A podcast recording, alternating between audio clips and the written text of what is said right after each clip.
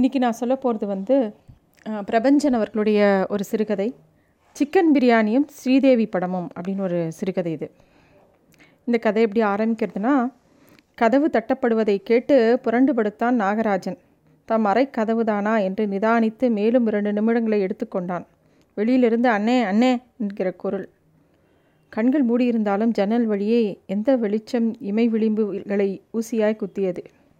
சிரமப்பட்டு கண்ணை திறந்து ஒரு சின்ன தவளைக்குட்டி மாதிரி சுவரில் இருந்த கடிகாரத்தை பார்த்தான். 9:10 இருந்தது. இந்த நாகராஜன்கிறவன் வந்து அன்றைக்கி அவனுக்கு வந்து 9 மணிங்கிறதே ரொம்ப சீக்கிரம் எழுந்துக்கிறது. தினமும் ஒரு 11 மணிக்கு தான் எழுந்துப்பான்.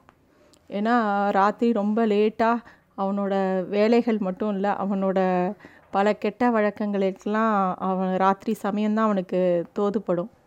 அதனால் அவன் காலையில் இவ்வளோ லேட்டாக எழுந்துப்பான். ரொம்ப எரிச்சலாகி யாரா இந்த நேரத்தில் கதவை தட்டுறாங்கன்னு போய் வாசக்கதவை திறக்கிறான். அங்கே வந்து நல்லா அழுக்கு சட்டை வேஷ்டி கட்டின்னு ஒரு ஆள் நிற்கிறான். அவனை பார்த்தவனே அவனுக்கு அப்படியே மகாலட்சுமியே பார்த்த மாதிரி இருக்குது. அந்த வந்திருக்கிறவன் பேர் மண்ணாங்கட்டி. அவன் ஒரு கிராமத்துலேருந்து வந்திருக்கான். போன சமயம் அவன் வந்திருக்கும்போது இந்த நாகராஜன் வந்து நாகராஜனோட தலைவர். நாகராஜன் யாருனாக்கா அவன் ஒரு அரசியல் தலைவருக்கு எடுபுடி. இவன் தலைவர்கிட்ட அவள் தங்கைக்கு வேலை வேணும்னு சொல்லிட்டு இந்த மண்ணாங்கட்டி வந்து பேசியிருக்கான். ஏன்னா அந்த தொகுதி எம்எல்ஏ தான் அவன் தலைவர். அவரும் வந்து தம்பி ஒன்றும் பிரச்சனை இல்லை, வேலை வாங்கி கொடுத்துடலாம், ஆனால் எனக்கு கீழே பல பேர் இருக்காங்க, அவங்களுக்கெல்லாம் பணம் கொடுக்கணும், அப்போ தான் வேலை கிடைக்கும், அதுவும் கவர்மெண்ட் ஆஃபீஸில் வேலை கேட்குற, அந்த மாதிரி ஒரு வேலை வாங்கி தரணுன்னா கொஞ்சம் நிறையா செலவாகும்ப்பா, நீ அதுக்கு ஏற்பாடு பண்ணிட்டு வந்துடு அப்படின்னு சொல்கிறான். மண்ணாங்கட்டி ஒரு அப்பாவி கிராமத்தாள். அவன் உடனே சரி ஐயா அப்படின்னு சொல்லிட்டு ஊருக்கு கிளம்பி போகிறான்.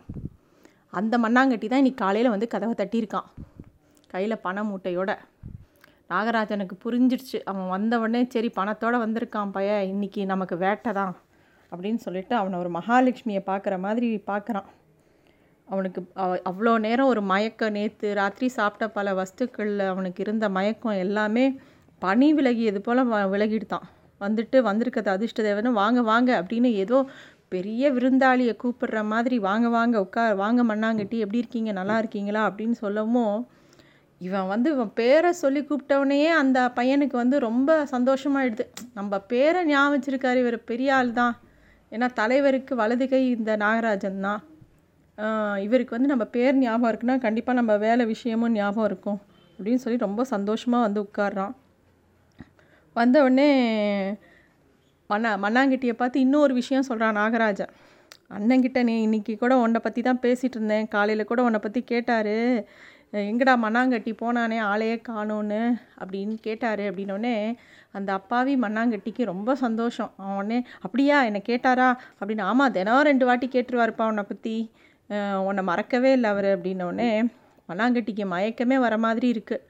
இருந்தாலும் இவ்வளோ பெரிய இடத்துல இவ்வளோ பெரிய மனுஷர் நம்ம பேரை வந்து 2-3 வாட்டி சொல்லி கேட்டிருக்காருனா அவர் நிஜமாகவே எப்பேற்பட்ட மனுஷன் அப்படின்னு யோசிக்கிறான். அண்ணன் இல்லைங்களா அப்படின்னு கேட்குறான். இல்லைப்பா, அவர் பெரியவரோட, அதாவது சீஃப் மினிஸ்டரோட பலகாரம் சாப்பிட போயிருக்காரு, பெரியவருக்கு 1 நாள் கூட அண்ணனை பார்க்காம இருக்க முடியாதுப்பா, எதுனாலும் அண்ணனை கேட்டு தான் செய்வார், அதனால அண்ணனோட சாப்பிட போயிருக்காரு, அநேகமாக இன்றைக்கி உன்னை பற்றி உன் விஷயத்தை பற்றி தான் பேசுவார் அப்படிங்கிறான். அப்படியே மண்ணாங்கட்டி நெகிழ்ந்து போயிடுறான். ஊரில் பாப்பா கூட சொல்லிச்சுங்க அண்ணனை பார்த்தா வழி பிறக்கும் அப்படின்னு சொல்கிறான். பாப்பாவா அப்படின்னு கேட்குறான். அதுக்கு தான் மண்ணாங்கட்டி சொல்கிறான், என் தங்கச்சி தாங்க, என் உடம்பரப்பு, என் மவ, என் தங்கச்சி எல்லாம் அவள் தான், ரொம்ப நல்ல வசதியான இடம்னு ஒரு வீட்டில் கல்யாணம் பண்ணி கொடுத்தேன், அந்த பையன் சரியில்லை, வாழா வெட்டியாக என் வீட்டுக்கே வந்துடுச்சு, SSLC வரைக்கும் படிச்சிருக்கு, அதுக்கு மட்டும் ஒரு வேலை வாங்கி கொடுத்துட்டேன்னா அது பாட்டு அதை பார்த்துக்கும், பாவம் எனக்கு அது வாழ்க்கையை நல்லபடியாக அமைச்சு கொடுக்கணுமேனு தான் எனக்கு ரொம்ப வருத்தம், அதனால தான் ஒரு கவர்மெண்ட் வேலை வாங்கி கொடுத்தா நல்லா இருக்கும்னு சொல்லிட்டு தான் அண்ணனை பார்த்துட்ருக்கேன், என்கிட்ட இருக்கிற எல்லா பணத்தையும் திரட்டி கொண்டாந்துருக்கேன், எப்படியாவது என் தங்கச்சிக்கு ஒரு வேலை வாங்கி கொடுத்துருங்க அப்படின்னு கேட்குறான் அந்த மண்ணாங்கட்டி. இவனும் சொல்கிறான் நாகராஜ், அதெல்லாம் செஞ்சிடலாம்ப்பா, அதெல்லாம் ஒரு வேலையை உன் வேலையே முடிஞ்சிடுச்சுன்னு நினச்சிக்கிங்க, இப்போ என்கிட்ட சொல்லிட்டே இல்லை, பணம் வேற கொண்டான்ட்டே இல்லை, கண்டிப்பாக வேலையே முடிஞ்சிடுத்துன்னு நினச்சிக்கோ ஏன் அப்படின்னு சொல்கிறா. உனக்கு ரொம்ப மண்ணாங்கட்டி ரொம்ப நிம்மதியாக இருக்குது. நாகராஜன் அப்படியே டயத்தை பார்க்குறான். பார்த்துட்டு சொல்கிறான், டைம் ஆயிடுச்சு, இப்போ நம்ம வந்து கோட்டைக்கு போகணும், நீ என்ன பண்ணுற, கீழே டீ சொல்லிவிட்டு அப்படியே பக்கத்தில் இருக்கிற ஹோட்டலில் போய் சாப்பிட்டுட்டு என் பேரை சொல்லி எனக்கும் ஸ்ட்ராங்காக ஒரு கப் டீ சொல்லிவிட்டு அப்படியே லாண்ட்ரி கடை இருக்குது பக்கத்தில், அதில் இந்தா என்னோடய பில்லு, இதை கட்டிட்டு என்னோடய செலவு துணியை வாங்கிட்டு வந்துரு, நம்ம உடனே கோட்டைக்கு கிளம்பலாம், ஒரு டாக்ஸியும் புக் பண்ணிடு அப்படிங்கிறான். மண்ணாங்கட்டி எல்லாத்தையும் என்னமோ அவசர அவசரமாக அவர் சொல்ல சொல்ல எல்லாத்தையும் அதே மாதிரி பண்ணணுன்ட்டு கீழே போய் அவருக்கும் டீ சொல்லி அவனும் சாப்பிட்டு அவருக்கு லாண்ட்ரி துணியெல்லாம் வாங்கின்னு வந்து வெள்ளை வெள்ளையர்னு ஒரு வெள்ளை சட்டையும் ஒரு வெள்ளை வேஷ்டியும் கட்டிக்கிறான் நாகராஜன். அவன் கட்டின்ற வெள்ளையை இது வரைக்கும் மண்ணாங்கட்டி பார்த்ததே இல்லை. இந்த மாதிரி ஒரு செலவு துணி போட்டிருக்கானே, இதெல்லாம் எங்கே இருந்து இவங்களுக்குலாம் இந்த மாதிரி துணி கிடைக்கிறது? அவன் முன்னாடி இவன் போட்டிருக்கிற ட்ரெஸ்ஸை பார்த்தா மண்ணாங்கட்டிக்கு தான் ரொம்ப அழுக்காக ஒரு ட்ரெஸ்ஸு போட்டுருக்கோமா, ஐயோ நம்ம ஒரு நல்ல ட்ரெஸ் எடுத்துன்னு வந்திருக்கலாமோ அப்படின்னு யோசித்து கூனி குறுகி போகிறான். இவனோட காசில் தான் அவன் லாண்ட்ரியே செலவையே பண்ணி வாங்கி கொடுத்துருக்கான், ஆனால் தனக்கு அவனுக்கு வாங்கி தரல, அவ்வளோ அப்பாவி அவன். உடனே ஒரு டாக்ஸி சொல்லுப்பா அப்படின்னு சொல்லிட்டு, இரு நானே சொல்கிறேன் அப்படின்னு சொல்லி வழக்கமாக அவனை கூட்டிகிட்டு போகிற ஒரு டாக்ஸியை கூப்பிட்றான். டேவிட்னு ஒரு டிரைவர் வரான். என்னடா டேவிட், நீ தான் வந்திருக்கியா அப்படின்னு கேட்குறான் நாகராஜன். ஆமாம் நான், நம்ம வழக்கமான ட்ரிப்பு தான் அப்படின்னு சொல்லிடுறான். உடனே அவங்களுக்குள்ள ஒரு அண்டர்ஸ்டாண்டிங். உடனே சரி கிளம்பலாம் அப்படின்னோடனே கிளம்பும்போது ஒரு 2 பேக்கெட் சிகரெட் வாங்கி கொடு அப்படின்னு, அதாவது மண்ணாங்கட்டியை என்னெல்லாம் செலவு பண்ண வைக்க முடியுமோ எல்லா செலவும் பண்ண வைக்கிறான் நாகராஜன். கடைசியாக வண்டியில் ஏறி உட்காந்துட்டு எனக்கு ஒரு 1000 ரூபா கொடுப்பா, நான் பத்திரமா வச்சுக்கிறேன், நிறைய பேருக்கு வழியில் கொடுக்கணுன்ட்டு வாங்கி அதையும் காசு வாங்கி வச்சுக்கிறான் நாகராஜன். நேராக மண்ணாங்கட்டியும் காரில் உட்காத்தி வச்சுட்டு தானும் உட்காந்து நேராக கோட்டைக்கு போகிறான். கோட்டைக்குள்ளே ஒரு காருக்குள்ளே நுழைஞ்சும்போது மண்ணாங்கட்டிக்கு தான் ஒரு பெரிய விஷயத்தை சாதிச்சிட்ட மாதிரி தோன்றுறது. இது வரைக்கும் அவன் ஒரு காரில் போனதில்லை எஜமானம் மாதிரி, அதுவும் கோட்டைக்குள்ளே அவன் வரான். இது தன் வாழ்நாள்லேயே ஒரு சிறந்த நாளாக நினச்சிக்கிறான் அந்த மண்ணாங்கட்டி. உள்ளே போய் இறங்கி பார்த்தானா எல்லாரும் வெள்ளை வெள்ளையர்னு வேஷ்டி சட்டை, யாரை பார்த்தாலும் பெரிய மனுஷ தோரணை, ஐயோ பெரிய பெரிய தலைவர்கள், சீஃப் மினிஸ்டர், மந்திரிகள் எல்லாரும் இங்கே இருக்கக்கூடிய இடம், ஏதோ அது ஒரு புனிதமான இடமா பார்க்குறான் மண்ணாங்கட்டி. இங்கே வந்தால் எல்லா பிரச்சனைக்கும் தீர்வு இங்கே தான் இருக்குது, யாரை பார்த்தாலும் இவ்வளோ தூய்மையாக, அங்கே வந்து தூசிங்கிற சொல்லுக்கே இடம் இல்லாமல் அவங்க துணியெலாம் அவ்வளோ வெள்ளையாக இருக்கே, இவங்கெல்லாம் இவ்வளோ பெரிய மனுஷங்க, நம்ம தான் கொஞ்சம் சுமாராக இருக்கோம் இங்கே அப்படின்னு சொல்லி தானே பார்த்துக்கிறான் அவன். அவனுக்கு ஒரே கூச்சமாகவும் இருக்குது. இந்த நாகராஜன் என்ன பண்ணுறான், இவனை உள்ளே கூட்டின்னு போயிட்டு அவனை பார்த்து பல பேர் கையை சிக்கிறாங்க, பல பேர் நாகராஜன்கிட்ட பேசுகிறாங்க. இந்த மண்ணாங்கட்டி ஒரு இடத்துல நிற்க வச்சுட்டு ஒவ்வொருத்தர்கிட்டையாக பேசுகிறான். பேசும்போதெல்லாம் அந்த மண்ணாங்கட்டியை கை காமிச்சு பேசுகிறான். ஒவ்வொருத்தரையும் கை காமிக்கும்போது என்னமோ அவன் என்ன பேசுகிறானே மண்ணாங்கட்டிக்கு தெரியாது, ஆனால் மண்ணாங்கட்டி ரொம்ப பவ்யமாக கையை கூப்பி அவங்களுக்கு ஒரு வணக்கம் சொல்கிறான். அதை தான் முகத்தை அவ்வளோ பாவமாக வச்சுண்டு இப்போ நாகராஜன் பல பேர்கிட்ட பேசிட்டு கடைசியாக இந்த அண்ணன்னு சொல்லக்கூடிய அந்த எம்எல்ஏ வரான் அந்த ஏரியாவுக்கு. வந்தவொடனே நாகராஜன் வேகமாக மண்ணாங்கட்டியை கூட்டின்னு போகிறான். இங்கே பாருங்கண்ணா யார் வந்திருக்காங்க அப்படின்னு. ஓ நீயா, நீ எப்படிடா இருக்க அப்படின்லாம் கேட்டுட்டு அவன் பேரே அவனுக்கு மறந்து போச்சு. நாகராஜன் எடுத்துக்கிட்டுக்கலாம், மண்ணாங்கட்டினே அப்படின்னு. எனக்கு தெரியாதடா அவன் பேர், நல்லா தெரியுமே, என்ன மண்ணாங்கட்டி எப்படி இருக்கா, ஊரில் எல்லோரும் நல்லா இருக்காங்களா அப்படின்னு பொதுவாக கேட்குறான். இந்த வார்த்தைக்கே மண்ணாங்கட்டி அப்படியே மகிழ்ந்து போய் கண்ணெல்லாம் ஜலம் கோத்துக்கிறது அவனுக்கு. எப்பேற்பட்ட தலைவர் இவர் நம்மளை ஞாபகம் வச்சுருக்காரு அப்படின்னு. ஒன்றும் இல்லை, எனக்கு பாப்பாவுக்கு வேலை பற்றி பேசியிருந்தேன்ல அண்ணே, நீங்கள் கூட காசு கொண்டு வர சொன்னீங்களே, கொண்டாந்துட்டேன் அப்படிங்கிறான் மண்ணாங்கட்டி.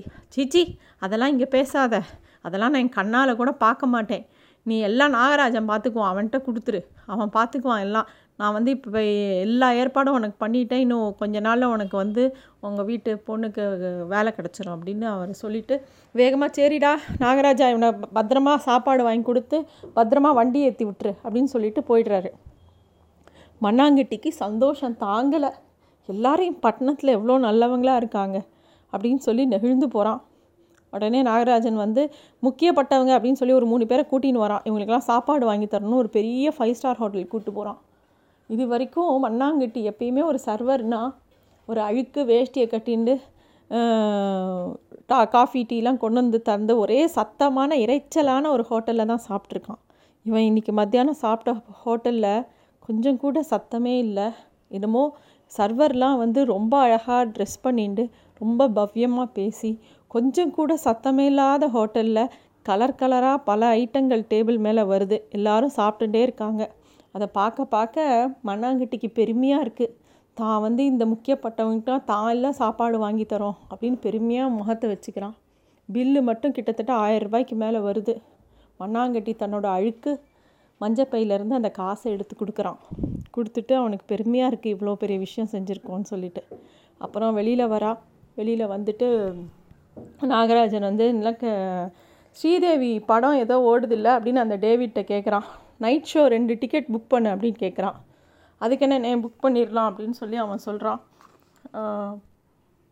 அப்புறம் இவனை மண்ணாங்கட்டியை ஸ்டேஷனுக்கு கூட்டிகிட்டு போகிறான் நாகராஜன், வண்டி ஏற்றி விடுறதுக்கு.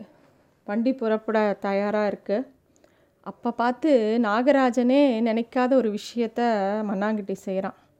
டபால்னு நாகராஜனோட காலில் விழுந்துடுறான்.